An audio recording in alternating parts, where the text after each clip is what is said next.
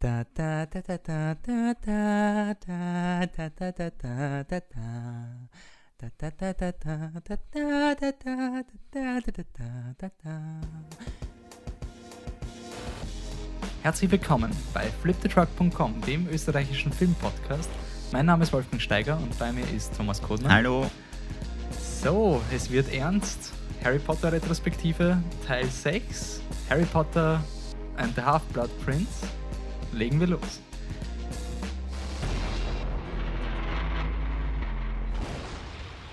Ja, herzlich willkommen zurück. Ich bin Wolfgang Steiger, ich bin ein Hufflepuff, da muss man nicht mehr dazu sagen. Und wir machen eine Harry Potter Retrospektive. Da am 17. November Fantastic Beasts and Where to Find Them rauskommt, lassen wir alle Filme Revue passieren.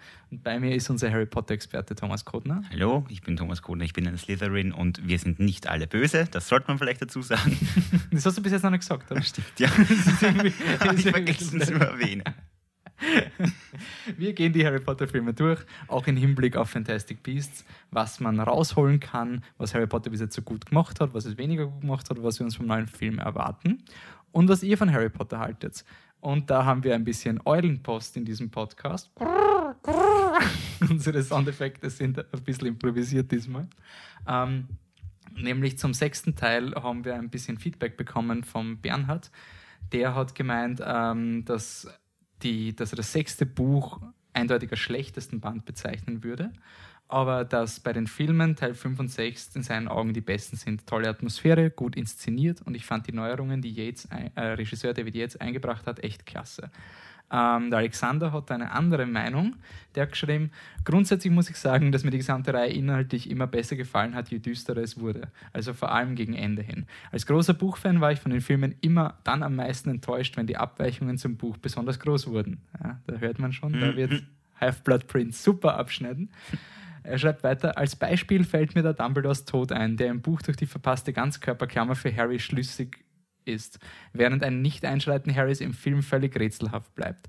An die Filme selbst kann ich mich leider sehr schlecht erinnern. Ich weiß noch, dass mich die Zerteilung des letzten Teils a priori geärgert hat. Das haben wir schon mal vorgelesen, das überspringe ich jetzt. Und Teil 6 hat mir als Film, glaube ich, am wenigsten gefallen. Orden des Phönix habe ich recht positiv in Erinnerung ansonsten. Die Filme davor sind teilweise zu lange her. Danke für eure Rückmeldungen. Wir werden auf die Ganzkörperklammer dann am Ende, mhm. also gegen Ende vom Podcast eingehen. Aber bevor wir das machen, suchen wir immer eine Fantastic Connection zwischen Fantastic Beasts und ähm, dem jetzigen Film Harry Potter und der Halbblut Prinz. Was gibt es dieses Mal? Ich möchte nicht fragen, ob Newton Horcrux hat, aber falls er einen hat, würde mich interessieren. Oder auch, wo würde Voldemort, wo würde Newt oder Voldemort, fragen wir so, ein, in Amerika einen Horcrux verstecken? Wo? Äh, wo wäre es lustig? Oder wo würden Newton suchen müssen? Wo wäre es lustig, einen Horcrux zu suchen? Ich hätte nur was Standardmäßiges, weil ich schätze mal, ein amerikanischer. Wir gehen von einem amerikanischen Voldemort aus, mhm. oder? Also gleiche Story, nur in Amerika. Sozusagen. Ähm, also wie beim fremdsprachigen Film, der, der übersetzt wurde auf Amerika. Dann würde er auf jeden Fall was in dieser, in dieser amerikanischen Schule verstecken, oder? Also rein basic. Wahrscheinlich. Und ich hätte eigentlich ans Weiße Haus gedacht, einfach weil das das Erste, was mir einfällt, aber irgendwie macht das keinen Sinn, weil ja der Voldemort auch nicht im Zaubereiministerium ein Horcrux versteckt. Stimmt. Das ist irgendwie, war ein bisschen unlogisch, wie eher an Landmarks gedacht. Fällt dir irgendwas ein? Ich, ich würde im Grand Canyon auf jeden Fall mal suchen, den gesamten einfach durchstöbern. Ich nehme an, dort würde so ein Voldemort schnell mal was verstecken. Amerikanischer Voldemort könnte aber natürlich mit Immigration Amerika-Geschichte, dann kann man sicher machen, dass der kleine Voldy ähm, am Dampfer nach Amerika gekommen mhm. ist mit seiner Familie und deswegen in der Freiheitsstatue ein Horcrux versteckt, weil ihn das mit, der, ja. mit Amerika irgendwie. Ja, das wäre genial. Das wäre tatsächlich. Er hätte sicher auch irgendeinen rassistischen Background irgendwo wo was Böses passiert ist in der amerikanischen mhm. Geschichte mit Sklaverei, ganz sicher. Ach, da gibt es ein bisschen Aber, Optionen. Ähm, sonst sind die, die, die, die Horcrux-Positionen beim Voldemort sind eher so, so creepy Dinge, oder? Also im Halbblutprinz war das sowas, wo er Kinder gefoltert hat oder so, so übliche Dinge, die Teenager machen. Mhm. Ähm. Ja, sie waren, du sagst richtig, sie waren so creepy Dinger, das hat sich im 7 ein bisschen geändert. Don't get me started, please. ich fange an zu schimpfen. Aber ja. Na, alles gute Ideen. Diese Filme würde ich mal anschauen, die Horcrux-Suche in Amerika auf jeden Fall. Wer weiß, was der Newt Scamander noch ja, alles stimmt. herausfindet. Ähm, jetzt kommen wir aber zurück nach Hogwarts, weg von Amerika. Wir beginnen das neue Schuljahr. Es gibt den Brief für Hogwarts und wer ist denn da dieses Jahr eingeladen, um im Film mitzuspielen? We are pleased to inform you that you've been accepted at Hogwarts School of Witchcraft and Wizardry. Jim Broadbent heißt er so, als Ja. Slughorn, sehr gut, als Horace Slughorn, der neue Zaubertrinkerlehrer. Kein neuer Verteidigungslehrer, sondern ein neuer What? Zaubertrinkerlehrer. Äh, Snape übernimmt Verteidigung, sehr spannend. Äh, ja, Slughorn habe ich mir Gibt es aber keine einzige Unterrichtseinheit mit Snape, Nein, oder? tatsächlich nicht. Was ich, äh, total verpasste Chance, aber okay. Äh, Slughorn habe ich mir ganz anders vorgestellt, aber ich bin voll zufrieden. Ich finde ihn sehr quirky, sehr lustig irgendwie. Er ist, er ist sympathisch und gleichzeitig ein bisschen unsympathisch. botschert und Ja. Komisch. Und, nein, er hat das geschafft, für den Slughorn war es Wichtige, dass du ihn nett, dass du musst ihn mögen und er soll dir trotzdem extrem unsympathisch sein. Ja, es ist unangenehm, mit ihm zusammen zu sein Ja. irgendwie, aber Obwohl er es nicht wirklich böse meint, aber doch irgendwie. Mhm. Und das finde ich, hat er echt gut in der ersten Szene gemacht mit dem Lily-Ding, wo ganz unsubtil der Bruder vom, vom Sirius noch Mhm. Oh, this is Dracula's Arcturus Black. nur für den Fall, dass er im nächsten Film vorkommt. ähm, dann haben wir eine, ein Doppel-Voldemort-Feature. Wir haben, das ist, ich weiß nicht, ob man ihn so ausspricht, Hero finds äh, Tiffin, das ist der elfjährige ähm, Tom Riddle, Hero. und Frank Delane, das ist der, der ähm, Hogwarts Tom Riddle. Wurden recastet, weil sie beide verwandt sind mit. Ich weiß jetzt nicht mehr ob, sicher, ob das stimmt. Auf jeden Fall, der Fiennes-Kerl ist natürlich verwandt mit Ralph, mit, mit Ralph Fiennes. Ähm, auf jeden Fall, warum, warum der mittlere re- recastet worden ist, bin ich mir nicht sicher. Das, Aber ich glaube halt einfach Jahre. Oder? Ja, weil wahrscheinlich Kammer ist des Schreckens war alte Tom Riddle zu alt 2002, geworden, 2003 sowas und das wird schon. Mhm. Der, der, der, der Halbblutprinz war, glaube ich, 2009. Ja, Star Trek ist rausgekommen 2009. Ähm, also ist es doch wahrscheinlich schon das sieben Jahre Alter, her. ja. Ähm, die könnten einen George Lucas machen und es neu drehen und reinschneiden in Kammer des Schreckens und so. ähm, dann haben wir noch dabei einen. Ich, ich unterstelle Ihnen mal, dass Sie diesen Todesser gecastet haben, weil, weil er visuell einfach interessant ist. Das Mhm. ist Greyback, der Werwolf Dave äh, Legeno. Ähm, ist in den Vorfilmen nie vorgekommen. Auch in den Vorbüchern nicht. Ah, ist erst Greyback gibt es jetzt seit Band 6, ja. Okay, okay. Äh, Ist außerdem offiziell kein Todesser, aber das haben wir erst in Band 7 erfahren. Ah, okay. Ja, also aber im Film, er macht alles, was Ja, Todesser er ist ein böser? Werwolf. Verwandelt sich in eine schwarze Rauchsäule, dann wird dieser Ja, Todesser. genau, richtig. Ähm, ja, dann Narcissa Malfoy, Helen McRory. Tut, was sie tun. Mhm. Auch habe ich mir auch ganz anders vorgestellt, aber die Rolle ist jetzt nicht so groß, dass ich, dass ich da viel drüber nachgedacht habe. Zumal der Band 7 schon draußen war und quasi ich das nur noch zur Unterhaltung geschaut habe in Wirklichkeit. Und unterhalten hat sie mich. Und äh, die wirst du lieben. Jessie Cave als Lavender Brown. Erstens mal, sie hatten schon mal eine Lavender Brown, wieso der Recast? Zumal sie jetzt eine andere Ethnie hat. Ah ja, stimmt. Mhm. Das, das habe ich auch gelesen. Ja, das ist komisch. Es ist alles sehr seltsam. Ähm, ja, junge Dame. Aber ganz Dame ehrlich, spielt. Wäre sie dunkelhäutig gewesen? Weil ich finde es auch rassistisch, wenn sie Lavender Brown heißt. Also, dunkelhäutig ist. Im Buch, steht so- nichts über, Im Buch steht nichts über potenzielle Ethnien, außer bei Dean Thomas bei dem, und bei Kingsley Shacklebolt, bei denen steht es explizit. Bei den anderen haben wir eben immer einfach assumed, dass, oder haben viele immer einfach assumed, dass sie, also angenommen, dass sie weiß sind, was jetzt ja mit der neuen Hermione bei Cursed Child allen sehr auf den Kopf, äh, vor den Kopf gestoßen hat. Oder beim Roland in Dark Tower. Ja, auch so eine Story. Ähm, ja, Ja. ist eine junge Schauspielerin für eine junge Rolle. Es ist wirklich, also da war, das war mir komplett gleichgültig. Ich habe mich sowieso über die Rolle so geärgert, dass mir die Schauspielerin auch schon wurscht war. Okay. Dann falten wir die Karte des Rumtreibers auf. Mhm. Mischief managed. In diesem Segment äh, diskutieren wir, was der spezifische Film für den Harry Potter-Franchise geleistet hat, wie er das Multifilm-Story-Konzept verwendet hat und ähm, was die Aufgabe dieses Filmes ist. Und was, was, wie, was erfahren wir Neues über die Welt von Harry Potter und der Zauberei? Ich würde jetzt mal mit einer Kleinigkeit starten, die gar nicht so relevant worden ist im Endeffekt. Ich finde es nämlich wahnsinnig interessant, dass wir in dem Film herausfinden, dass Zaubersprüche erfunden werden können. Dass du dich tatsächlich hinsetzen kannst und einen, einen Zauberspruch irgendwie erarbeiten musst, die richtige Formulierung, die richtige Betonung und dazu die richtige Handbewegung und so. Und dass die nicht irgendwie gottgegebene Wörter sind, die Magie aus deinem Zauberstab herauskitzeln oder so. Das finde ich sehr cool. Das finde ich sehr, ein, eine sehr int- interessante Information zu dieser Welt. Ist leider nie wirklich, irgendwo- hat nie irgendwo hingeführt. Mhm. Hätte man vielleicht verwenden können mit der ganzen Snape-Unterrichtsding, die nicht Ja, stattfindet, oder? zum Beispiel. Ähm, was ich interessant finde, dass die J.K. Rowling sehr viel auf Fantasy pocht. In der Fantasy hast du immer diese gottgegebenen Wörter Mhm. und gleichzeitig macht sie dann immer so, also also zumindest bis, Buch 7 hat es ja so gewirkt, dass hätte es da mehr. Doch, Bis Buch 6. Buch bis Buch 7, Buch 7 hat nach gar nichts mehr gewirkt, meiner Meinung Also, nein, also bis Buch 7. Achso, bis es da war, okay, verstehe. hat man noch so glauben können, auch bei der Prophezeiung, dass sie mit den Fantasy-Konventionen bricht Ja. und eben diese ganzen Dinge menschgemacht macht, bevor sie den Rückzieher gemacht hat, Mhm. irgendwie im Buch 7. Ja, da kommen wir vielleicht noch drauf zurück. Ähm, was Major ist, wirklich, wirklich Mhm. Major ist, Voldemort Front and Center und mein Lieblingstwist der Serie, und das ist nicht Snape tötet Dumbledore, das sind die, die Horcruxe. Mhm. Das war für mich das Allergeiste. Ich habe mir immer so überlegt, wie ich Harry Potter gelesen habe, habe ich die Bücher angeschaut und gedacht, ich, hab, ich war ein sehr langsames Kind, bin auch noch immer langsam. Und irgendwann haben wir gecheckt, so, hey, urcool, dass das eine Geschichte ist, Mhm. die weitergeht. Und dann habe ich mir gedacht, eigentlich in jedem Film, auch wenn es eine abgeschlossene Handlung gibt, gibt es so einen kleinen roten Faden, der weiterführt. Das hat mich voll fasziniert. Mhm. Und dann habe ich so, ja, aber im, im dritten Teil kommt der Sirius und der Wurmschwanz und der ist wichtig für diesen Transformation, bla bla bla. Mhm. Und alle Bücher waren super wichtig, auch der erste, weil der Voldemort vorkommt. Und dann war der zweite da. Wenn man so dieses, ja, genau. Und irgendwann hat es mal so ein Tagebuch gegeben, das auch wichtig war. Und es war für mich immer so dieses äh, Red-Headed Stepchild von den Harry Potter Büchern, wo die Story sich keinen Zentimeter weiter nach vorn bewegt hat. Und deswegen war dann das sechs- sechste Buch so geil. Es war einfach so dieses, wow, urgeil, mein Lieblings-Harry Potter-Buch oder, oder mittlerweile dann drittlieblings-Harry Potter-Buch, war so, ist doch nicht das unnötige Harry Potter-Buch, es ist eigentlich das essentielle Buch. Wie haben die diese Horcruxes erwischt, wie du beim Lesen oder so?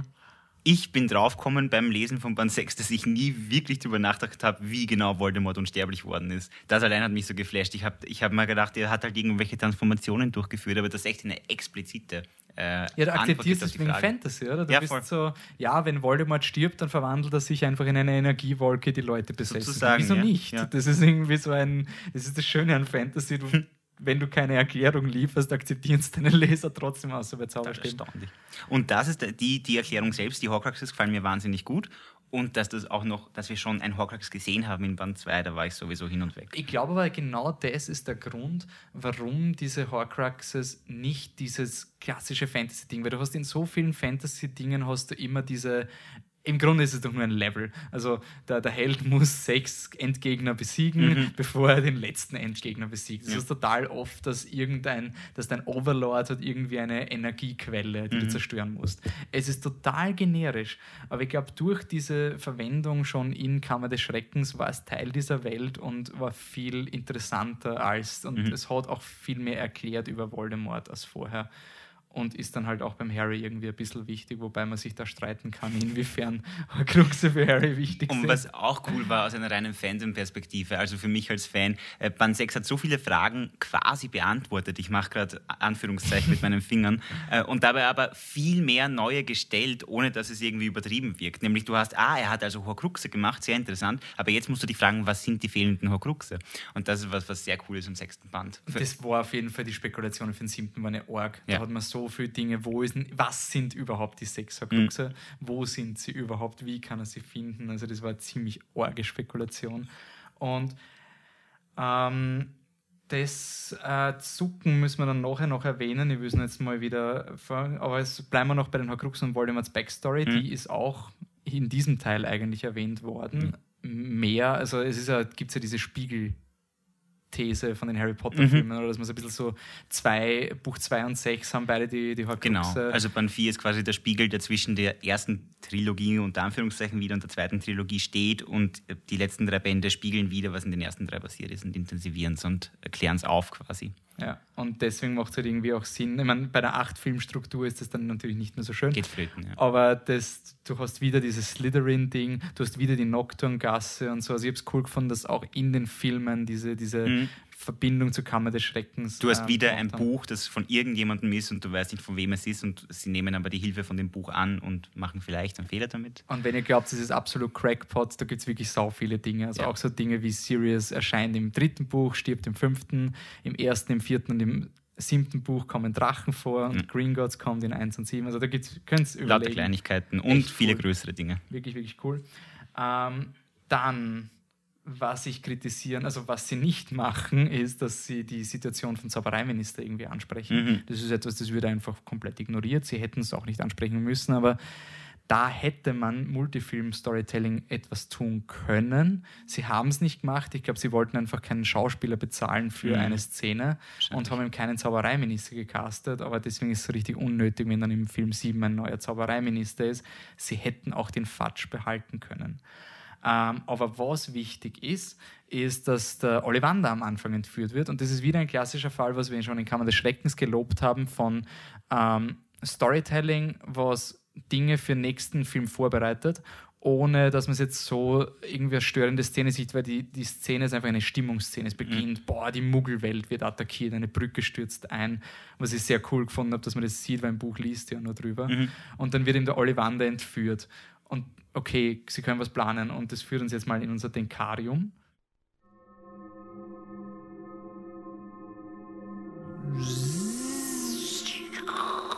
Passt, wir lassen die ganzen Ideen der Adaption Revue passieren und diskutieren, was gut ist und was schlecht ist. Und der Kriegsbeginn ist in diesem Film eindeutig spürbar. Ja, extrem spürbar. Und wo wir gerade über Ollivander reden, eben in der Winkelgasse zum Beispiel, die einfach verlassen ist und düster und die Leute wollen mehr shoppen gehen, weil sie Angst haben. Und es, es wirkt halt auch dieser Franchise so gut, weil du kennst den Ollivander. Also es ist nicht mal so, dass dich stört, dass du nicht weißt, was mit dem Ollivander passiert ist, sondern es ist eine urgeile Szene, wo der Harry vom Ollivander stehen bleibt und du denkst, wow, scheiße, fünf Filme vorher hat er dort einen Zauberstab gekauft. Überhaupt, wenn du vergleichst, wie, wenn du in Film 1 oder in Film 2 in die Winkelgasse kommen bist, das war alles so bunt und so schön und jeder erinnert sich an diese Winkelgasse. Die Leute reden bis heute über diese Winkelgasse und dann kommt Film 6 und du gehst in die Winkelgasse rein und es ist so schier und du willst nicht dort sein. Es Und ist, das fast schon die Nocturngasse. es ist Also ein bisschen es ist- Nocturngassenartig geworden, ja.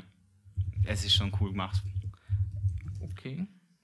Ähm, der Kriegsbeginn wird auch in anderer Hinsicht spürbar. Ähm, ich weiß aber nicht, ob wir darüber jetzt schon reden möchten, dass Szene, eine Szene tatsächlich Also, erfunden nein, worden nein, ist. das, das, aber was, ich, was wir im letzten Podcast vergessen haben zu sagen und was ich noch irgendwie anmerken will, dass man sieht, dass sie sich mittlerweile wohlfühlen in dieser visuellen Harry Potter-Welt, ist die, die Todesserflieger. Mhm. Also, dass dieses, was im vierten Film begonnen hat mit so einem Portal, wo die Schlange ist, dass es wirklich eine Art der Fortbewegung ist für die Todesser. Und das ist etwas, was ich urgeil finde, weil in diesem Film ja permanent die Attacken auf Hogwarts sind. Du hast immer diesen, diesen einen Shot, wo die drei Todesser auf Rauchfontänen nach Hogwarts fliegen und dann an einem Schutzschild abprallen und so. Und, oder diese Szene, wo Hogwarts abgeriegelt wird und dann wird so ein kleiner, eine kleine Motte oder so elektrifiziert oder so, was die auf das Tor knallt und so. Und auch die, die Schüler werden kontrolliert und es ist alles irgendwie puh, ein bisschen erdrückend und sowas. Und nicht alles ist erdrückend, oder? Ja. So, so gut eben dieser Teil des Films ist, diese Dramatik und dieser Kriegsbeginn und alles, sie versuchen es, glaube ich, bewusst abzuschwächen durch eine ergänzende Storyline, die auch schon im Buch störend war, nämlich die ganze Teenie-Drama-Angelegenheit.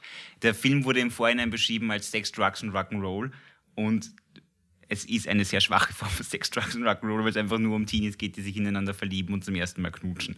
Und das wirklich pausenlos den ganzen Film lang. Es hat mich jedes Mal rausgeworfen, muss ich ehrlich sagen, und aus dem Film und mir den Film sehr verdorben. Also man, Okay. das ist allein die Harry-Ginny-Beziehung zum Beispiel. Ja, furchtbar, die Ginny. Also nicht nachvollziehbar, warum da eine Chemie zwischen den beiden sein sollte. Die, die wird komplett erzwungen und sie kommt aber trotzdem nicht daher. Also ich habe überhaupt nichts gegen Bonnie Wright. Ich habe viel gegen den Charakter Ginny, aber das ist ein anderes Thema. Äh, in dieser Beziehung da von Harry und Ginny, es hat schon im Buch für mich nicht funktioniert, im Film ist es ja wirklich lächerlich. Also Hey, Ginny das- ist ein Trophy-Wife für Harry, oder? Ginny ist einfach sein Ticket in die Weasley-Familie. Mhm, Das quasi. ist furchtbar. Ähm, mir hat, was mir gefallen hat an diesem Teenie-Drama, es ist ein bisschen hyper, ich finde es halt einfach cool, dass der Film das halt irgendwie auch nicht vergisst. Also, das ist halt einfach ein Teenager sein. Vergisst, er gibt sich ein bisschen Mühe, das einzubauen. Ich finde ich find wirklich, dass es störend ist. Ich weiß nicht, ob das so gut Na, ist. ich mag Film. zum Beispiel die Szenen mit der Hermine äh, und diesen Vögeln, die sie macht, wo sie Mhm, blärt. Die ist atmosphärisch, die, ja. wo der Ron, nachdem der Ron die Lavender küsst, weil das war einfach, einfach aus persönlicher Erfahrung, man, man war mal in dieser Situation, Mhm. ähm, wo halt eben dieses Weinen auf der Stiege und ich, ich habe es im vierten Teil zum Beispiel urmelodramatisch gefunden. Alright, you spoiled everything. Dann kommt die kitschige Musik vom ähm, Patrick Doyle und dann da bla bla. Und ich glaube halt, warum es in diesem Film funktioniert, und ich habe es leider im letzten Film, im letzten Podcast nicht erwähnt, ist die Musik von äh, Nicholas Hooper, der nicht viel andere Scores komponiert hat, außer Harry Potter. Das hat mich sehr schockiert, weil ähm, das ist wirklich der erste Score, auch mit Orden des Phönix, der sich messen kann mit den, ähm, mit den John Williams Mhm. Scores. Nicht, weil er besser ist, sondern weil er anders ist. Und ich liebe dieses Thema, was spüren, wie die Hermine weint. Und das ist die einzige Szene, wo ich glaube, dass zwischen Harry und Ginny was sein kann, wie die Hermine sagt, How does it feel? Mhm. Und sowas. Das ist die einzige Szene, wo für mich, und auch der erste Film, wo ich Emma Watson wirklich als Schauspielerin ganz gut gefunden habe. Okay. Also davor habe ich sie nicht so toll gefunden. Im fünften ein bisschen, vierten war sie wirklich schlimm. Wach auf, Ron! Na gut, also ich finde bei Emma Watson ist eine deutliche Steigerung spürbar, aber vom fünften auf den sechsten nicht, muss ich ehrlich sagen. Also, Nein, sie hat einfach mehr zu tun. achso, das Im, stimmt. Im allerdings. fünften war sie einfach so, ah, it's out of exciting, breaking the rules und so. Und in dem war es nicht irgendwie Range. Ich meine, das Problem ist einfach, dass die Liebesbeziehung zwischen Ron und Hermine so unglaubwürdig ist. Ja, die ist- ist im Buch schon unglaubwürdig. Finde ich noch schlimmer als Harry Ginny. Ja, ich glaube noch immer, dass also die einzige Möglichkeit, wie das funktioniert, ist, wenn, Genie, äh, wenn, wenn Hermine einen absoluten Vaterschaftskomplex hat und sie einfach diesen Bully-Idioten-Ron, so, so Minderwertigkeitskomplexe irgendwie kriegt durch ihn. Das ist die einzige Möglichkeit, wie das funktionieren kann. Weil Ron, er ist halt Comic Relief, oder? Es ist halt. Schon. Und irgendwie passt es dann, wenn er dann die Lavender kriegt, die halt auch sehr Comic Relief ist. Ja, äh, Aber das ist sehr manipulativ gemacht, dass die Lavender halt sehr unerträglich ist und Stimmt. nicht schlimm ist, dass der Ron sie dann dumpt. Also es ist, er kommt da eigentlich recht. Es ist, es, ist, weg. es ist fies dem Charakter der Lavender gegenüber, die in den Büchern bis dahin zwar immer, also sie war auch in, nein, im Film ist sie nicht vorgekommen als die Schauspielerin, Blödsinn. In den Büchern war sie immer schon dieses Girly und sie hat halt viel getratscht und äh, Zeug mit der Pavati beredet, aber jetzt kommt diese Lavender auf einmal daher und sie, wie gesagt, sie unterbricht für mich den Film mit jedem Auftritt. Sie ist extrem nervig, sie ist sie, sie macht nichts. Ich habe, wenn ich sie anschaue, habe ich nicht das Gefühl, dass sie eine Hexe von Hogwarts ist, sondern halt irgendeine, irgendein Mädchen, das da herumrennt und Na, was ich mag ist, snoggt, wie Rowling gern sagt. na, was, was ich mag an diesen Dingen ist, dass sie die oft eben durch dieses, dass sie anders sind, bist du manchmal auf der falschen Fährte. Eben zum Beispiel diese ganze mit dem Liebestrank und so, diese ganze Idee. Erstens mal unterstreicht sie wieder dieses ganze Zaubertrank-Ding, was im Film vorkommt. Und es führt in einer lustigen Ron-Szene, die plötzlich Ja, zu einer Vergiftungsszene wird und so. Und ich mag das irgendwie, dass der Film immer so hin und her springt. Also das ist wahrscheinlich das, womit man ein Problem haben kann. Diese, dieser Stilkonflikt, Mhm. dass du Hyper Hyper Teenie, wo auch Ron in Slow Motion, der Quidditch, sonst irgendwas das habe ist. ich auch so krass. Aber ganz ehrlich, das habe ich, ich habe es cool gefunden, dass, dass diese, diese Storyline ein bisschen aufgebracht wird, dass Ron mal wieder ein bisschen irgendwas tut Mhm. und dass sie irgendwie Erfolgserlebnisse haben, weil Ron im fünften Teil hätte es nicht reinpasst. Mhm. Und ich habe es eigentlich eine ziemlich intelligente Adaption gefunden, dass du sagst, okay, wir haben im fünften Teil das mit Umbridge gemacht und jetzt sind wir in Hogwarts wieder unser Hogwarts und jetzt können wir wieder Mhm. Kinder sein. Und Im vorigen Film haben sie es ernst sein müssen. Na Die. Situation ist jetzt natürlich ernster, aber man muss schon sagen, dass in Halbblutprinz weniger Bedrohung da ist, weil es ist eh Dumbledore da Mhm. und Hogwarts ist beschützt, eigentlich. Und es ist weniger dieses alle hassen Harry, weil er. Mhm. Ja. Aber gehen wir zu einer, einer Beziehung, wo wir uns einig sind, dass sie ganz gut funktioniert, nämlich Harry Draco. Ja. Die schönste Beziehung der Harry Potter-Geschichte. Ja, das haben sie wirklich gut umgesetzt. Ähm, Harry, und, Harry und Draco haben ja den großen Konflikt in Film 6, weil Harry jetzt Draco verdächtigt, ein Todesser zu sein tatsächlich. Und Und Draco hat endlich wieder was zu tun. Draco oder? hat tatsächlich, hat zum ersten Mal in Wirklichkeit was zu tun. Ja, in den ersten zwei. Filmen war er wenigstens noch dieser Scared Potter. äh. Ja, stimmt. Im dritten war er das Arschloch, im vierten hat er nichts gemacht, oder? Da hat er manchmal gelacht, wenn der Harry fast Ja. gestorben wäre. Ja, so circa. Und im fünften War er im- im- ja, you're a freak, Potter. Nein, der war in Umbridges Genau, also Inquisitorial Squad. Ja. Auf Deutsch heißt es Inquisition. Kommando, Inquisitionskommando. Ja. Mhm. ja, und einmal geht am Harry vorbei mit You're a Freak oder irgendwie so ganz am Anfang vom fünften, wie sie in Hogwarts ankommen. So, Mhm. ah, die sollen nicht einsperren oder sowas. Aber jetzt hat er eigentlich wirklich Tiefgang mit dieser ganzen, und das ist auch wirklich so diese, der Malfoy wäre hypothetisch, gäbe es einen anderen siebten Teil, hätte der Malfoy das meiste Potenzial für die Zukunft, Mhm. weil er wirklich so, die ganze Familie Malfoy ist diese, ja, yeah, wir wären urgeil böse, und also, ah, scheiße, das ist vielleicht doch nicht so leibend, ich weiß nicht, also es ist eigentlich schon sehr, sehr schlimm und sehr düster.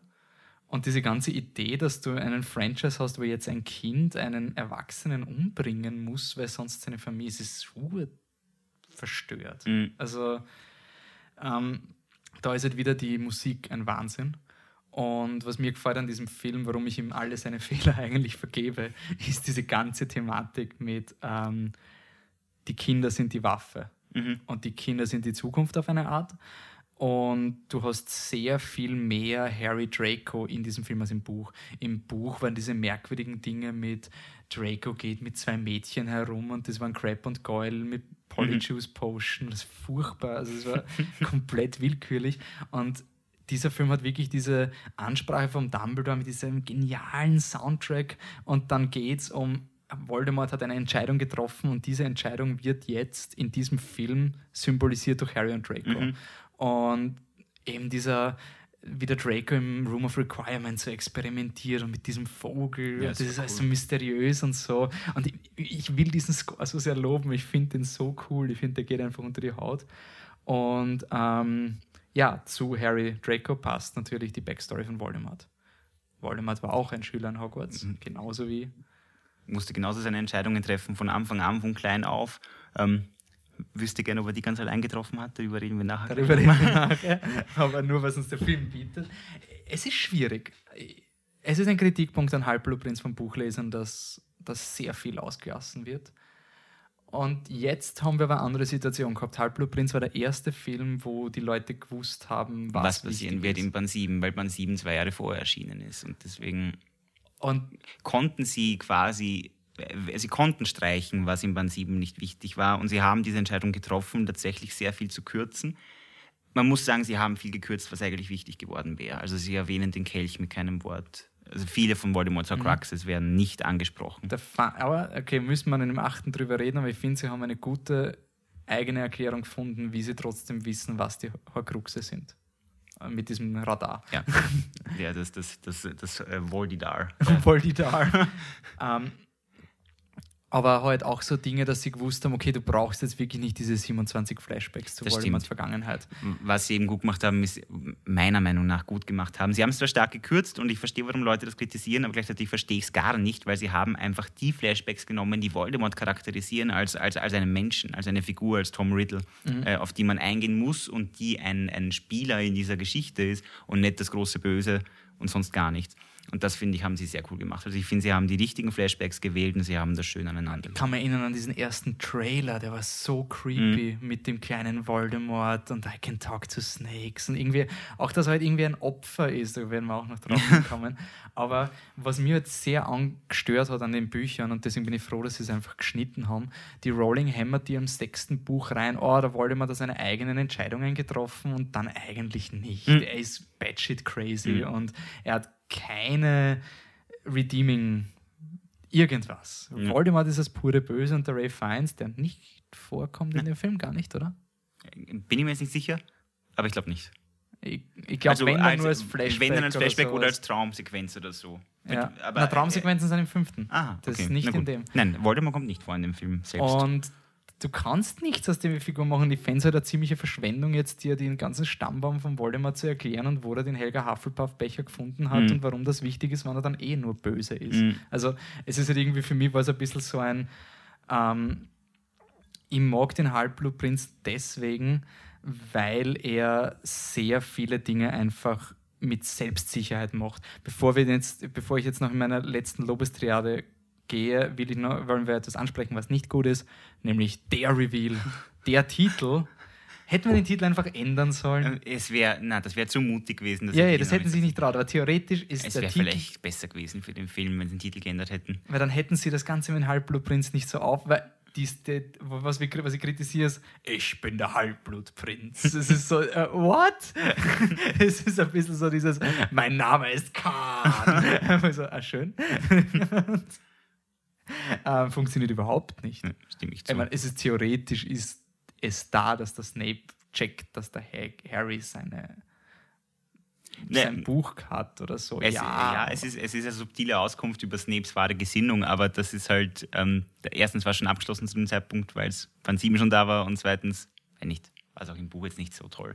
Weiß ich nicht. Ah, hä- hätten sie einen anderen Titel nehmen können wie Harry Potter und Das, der Six Horcruxes, Harry, na, Six ist ein Blödsinn, wird im Film auch nicht. Horc- Harry Potter and the Amulett. Memories of Riddle. Harry Potter and the Locket of Slytherin. Harry Potter and the Äh, Missing Minister who be introduced. Bitte schreibt uns euren Buchvorschlag, also euren Titelvorschlag. Ich bin wirklich der Meinung, dass diese Szene mit I am the Half-Blood Prince ist nur drin wegen weil der Titel Ja. so heißt. Und was für mich die ultimative Verschwendung, das ist die einzige Szene, die ich gern gehabt hätte aus dem Buch, weil die Ginny nicht vorkam. Die Ginny hätte nur einmal sagen müssen, du vertraust einem Buch, wie der Harry Ja. diese Dinge. Das ist für mich so ein riesiger Balldrop, wenn du diese Beziehung Harry-Ginny eh schon etablieren Mhm. willst. Warum nimmst du nicht das eine, wo sie eine Gemeinsamkeit haben, wo die Ginny stärker ist als der Harry? Ich meine, sie machen es eh. Sie versteckt ja das, das, Half-Blood äh. Ja. das Hufflepuff das Buch.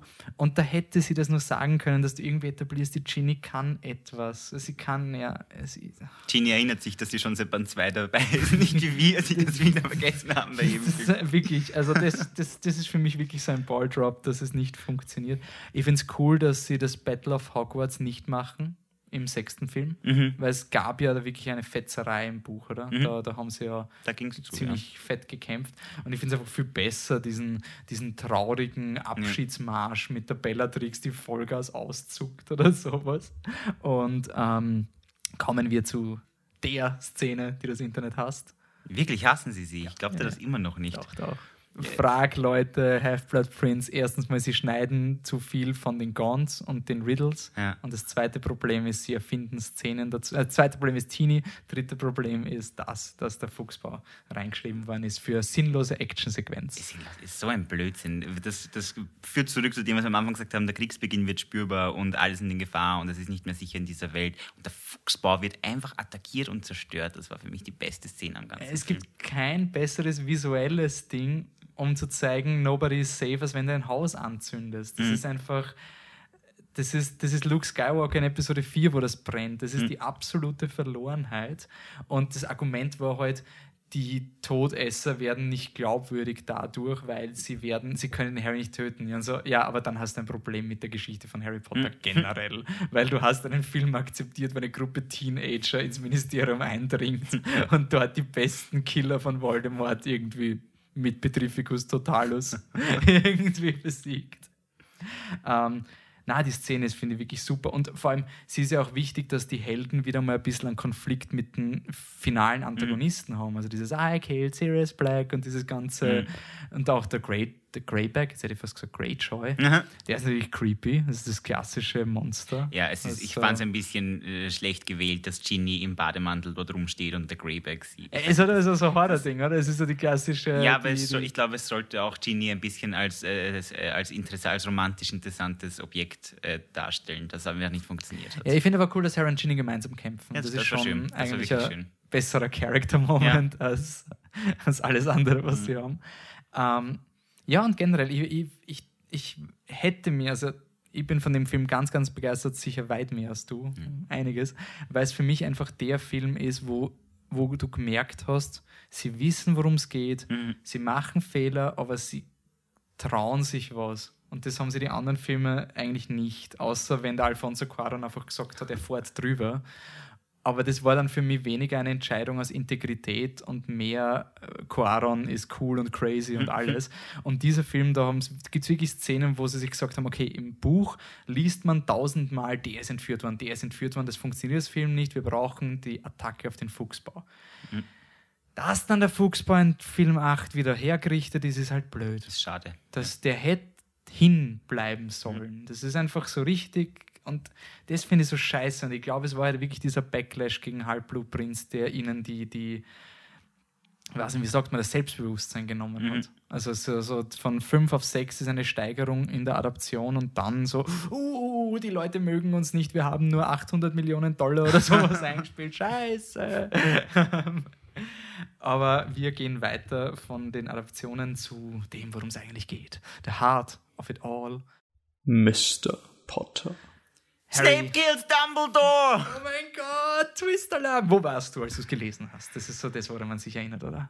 Ich erinnere mich tatsächlich daran, ich war In meinem Zimmer leider. Es ist sehr unspektakulär. Aber ich kam gerade von einer Familienfeier zurück, auf die ich natürlich in Half-Blood Prince mitgenommen habe, weil ich dies, das Buch seit zwölf Stunden in der Hand habe. Die können die jetzt in der Familienfeier machen. Der kleine 14-jährige Thomas oder wie alt ich war, konnte noch nicht entscheiden, einfach zu Hause zu bleiben, sondern musste mitgehen. Dann habe ich mich dort auf einen Spielplatz gesetzt und das Buch gelesen. Aber Gott sei Dank, glücklicherweise habe ich von Dumbledores Tod erst wieder zu Hause gelesen, weil sonst hätte ich dort zu weinen begonnen und zu schreien in diesem Gasthaus. Also ja, ich war in meinem Bett und war schockiert. Ich habe nicht weinen dürfen, weil ich bin mit meinem Vater im Auto gefahren, wir sind einkaufen gefahren, wir waren irgendwie kurz vor dem Mediamarkt oder sowas, wie ich das gelesen habe, so auf der Rückbank irgendwie. Das war gerade ein bisschen so auf, so, so, wir müssen jetzt aussteigen. So, nein, das geht nicht. ähm, ja, schon Major, oder? es Ja, ist der Plot-Twist nach, Lu, äh, nach Ich bin dein Vater, ist das der zweite Twist, könnte man sagen. Für mich ist es größer sogar als Luke. Ich bin der Vater. Keine Ahnung, in Kids heutzutage. Ja, na, Snape kills Dumbledore war echt eine Szene. Ähm, sagt viel über Snape aus, glaubt man auf den ersten Blick. Um ehrlich zu sein, kann ich nicht glauben, wie viele Leute darauf reingefallen sind. Ich verstehe es nicht, wie viele Leute echt glaubt haben, Snape ist böse und hat. Das war für mich nie eine Frage. Das war für mich nie So viele Leute sind darauf reingefallen und ich begreife es nicht. Ich, Na, es, es hätte ja die gesamte Message von Rowling ad absurdum geführt, wo es darum geht, dass Leute nicht so sind, Ja. wie man die Vorurteile hat. Und wenn dann der Snape wirklich ein Arschloch gewesen wäre, es wäre die furchtbarste Message überhaupt Mhm, gewesen. so circa. Also, ich meine, sie hat genug furchtbare ja, ja, Messages das wollte ich eingebaut. sagen. Buch, ist ja aber nicht so. Glücklicherweise wenigstens nicht das. Snape darf später ein Waschlappen nur sein und kein böser Mörder. Also insofern. der ist voll süß, weil er jahrelang creepy war. Ja, Ja, und super, gell? Ja, okay, es wird immer schlimmer.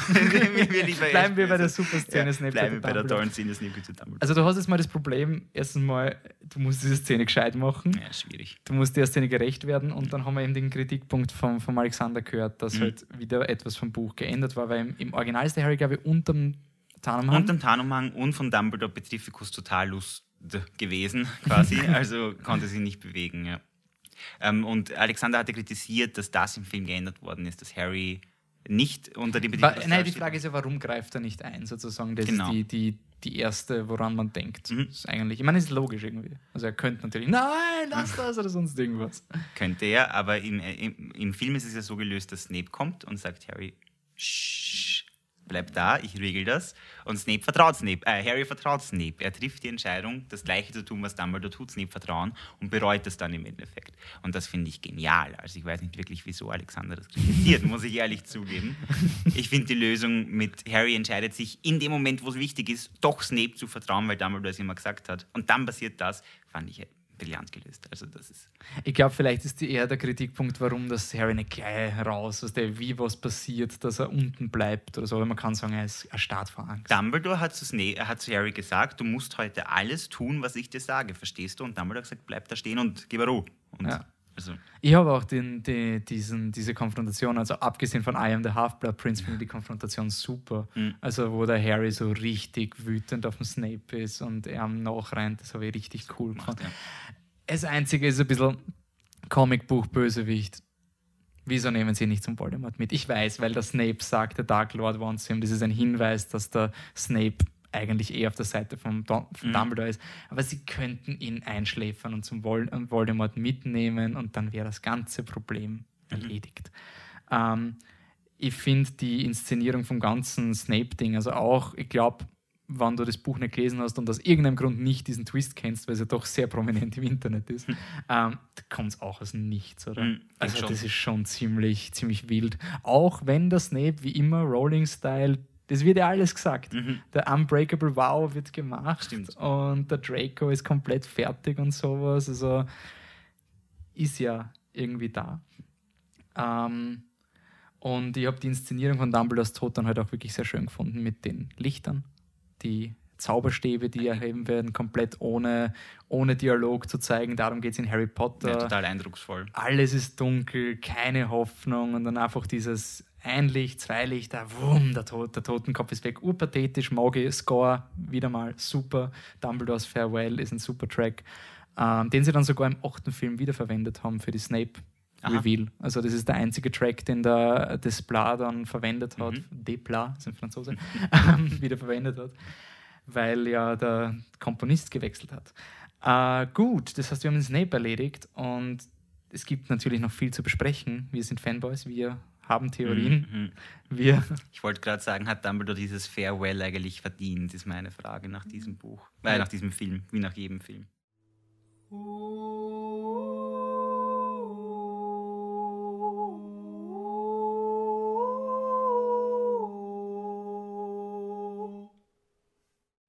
wir kommen zu Overthink, Overthinking It. Ähm, Ah, wenn man aufgepasst hat bei dem Film, wie vorher schon von Wolfgang und mir beschrieben, es geht um Entscheidungen beim Erwachsenwerden, Harry und Draco, für welche Seite werden sie sich entscheiden und so weiter. Und wir erfahren in dem Film auch Voldemort war mal ein Kind, das dann Entscheidungen treffen musste und später der böse, böse Voldemort wurde. Und wir haben gesehen, explizit gesehen in dem Film, Dumbledore hatte seine Finger schon ein bisschen im Spiel bei Voldemorts Entwicklung nicht.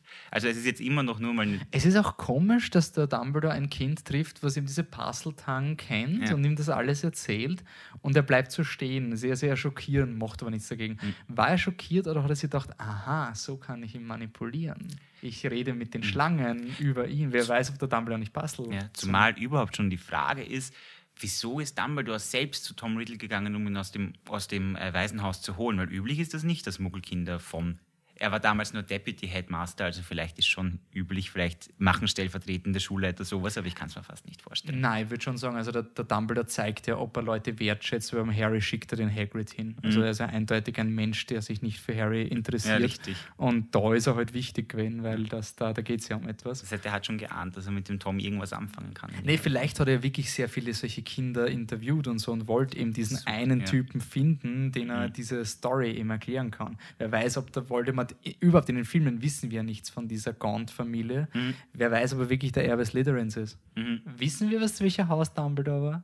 Wir, in den Filmen wissen wir es nicht, dass er Er Gryffindor war wahrscheinlich ein Gryffindor. Ja. Ja, er war wahrscheinlich. Aber das sagt, das heißt ja nichts. Also Könnte er trotzdem Slytherins Peter Pettigrew war auch ein Gryffindor. Also Also, ja, komisch. Es ist. Es Dumbledore Ist kreiert einen Bösewicht. Das Mhm. ist merkwürdig. Und das haben wir ja schon etabliert, dass der Dumbledore ja den Voldemort im letzten Film jederzeit auffliegen hätte lassen können. Aber er wollte eine Armee für sich Mhm. rekrutieren. Und die Frage ist, warum ist er dann gestorben? Also ist das ein Fehler in seinem Plan gewesen oder hätte er da mehr geplant gehabt mit einer Möglichkeit? Ich meine, jede religiöse Figur ist doppelt cool, wenn sie wieder aufersteht von den Toten. Mhm. Da werden wir in Teil 7 und 8 noch drüber reden, was da jetzt wirklich Dumbledores Plan war. Aber für uns ist die Beweislage eindeutig. Ja. Also er ist der Böse. er ist definitiv der Böse, wenn man es so nennen möchte. Ja. Okay, dann kommen wir zum Creature Feature. Mhm.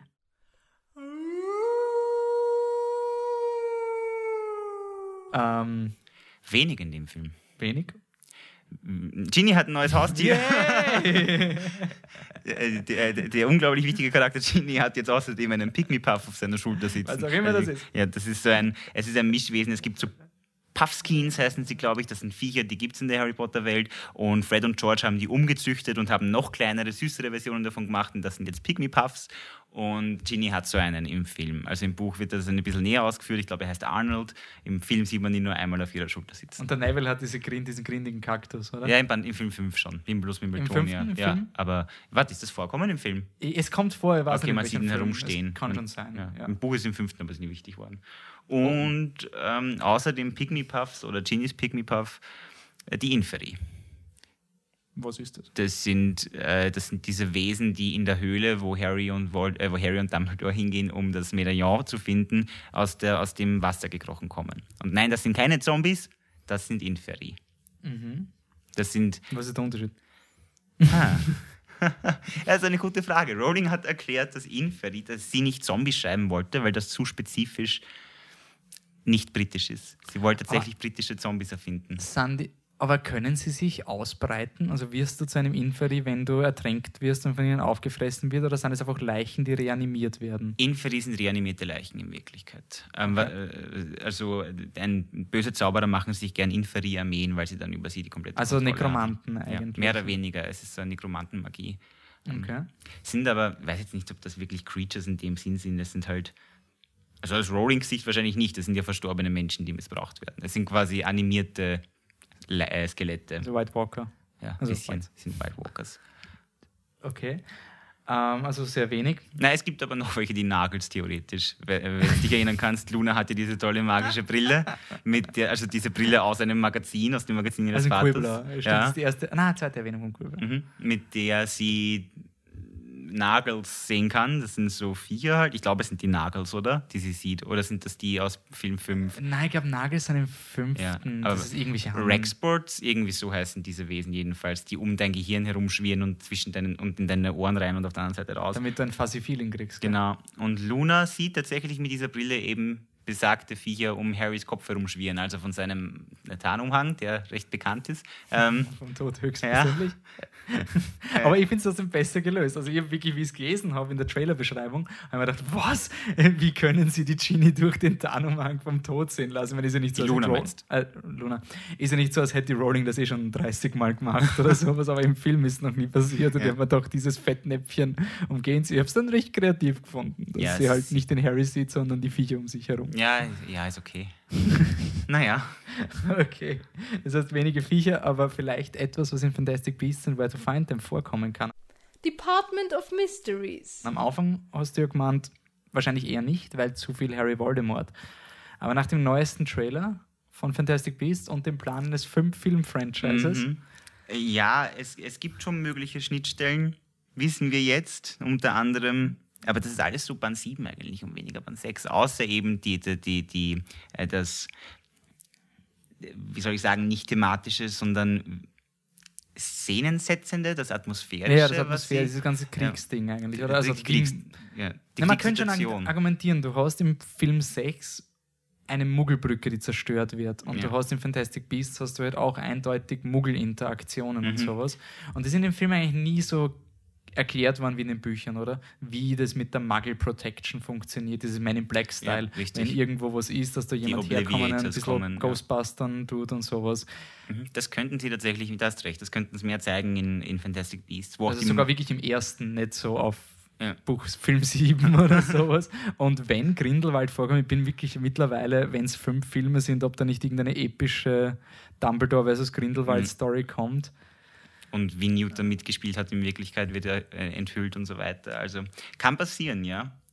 Halte Okay. ich nicht für ausgeschlossen. Ja gut, dann beenden wir unseren sechsten Podcast mit dem jährlichen Hauscup, Hauspokal. Hufflepuff wins the House Cup. Äh, die besten Viecher. Es ist dieses, dieses Mal schwer. Bleibt alles gleich. Bleibt da alles kann gleich. sich nichts ändern. Also was war deine? Ähm, äh, Dementoren, Testrale und dann kommt äh, der Drache, respektive Fluffy. Also die sind so circa 3 und 3,5. Basilisk, Testrale, Dementoren. Mhm. Ähm, schlechtestes Ende, bestes Ende. Ähm, ich muss sagen, Halbblutprinz hat ein super Ende. Ja, das ist sehr Das cool. ist wirklich eines der besten. Endet das, nachdem Fox wegfliegt oder Ja. ist da noch was? Okay, ja, dann ist Ah, es, ist, äh, es ist so dieses, ähm, was würdest du ohne uns tun? You will need us, Harry. Mhm. Dann kommt noch irgendein pathetischer Satz und dann siehst du den Fox wegfliegen. Also Ja. das ist eigentlich wirklich schon das Beste.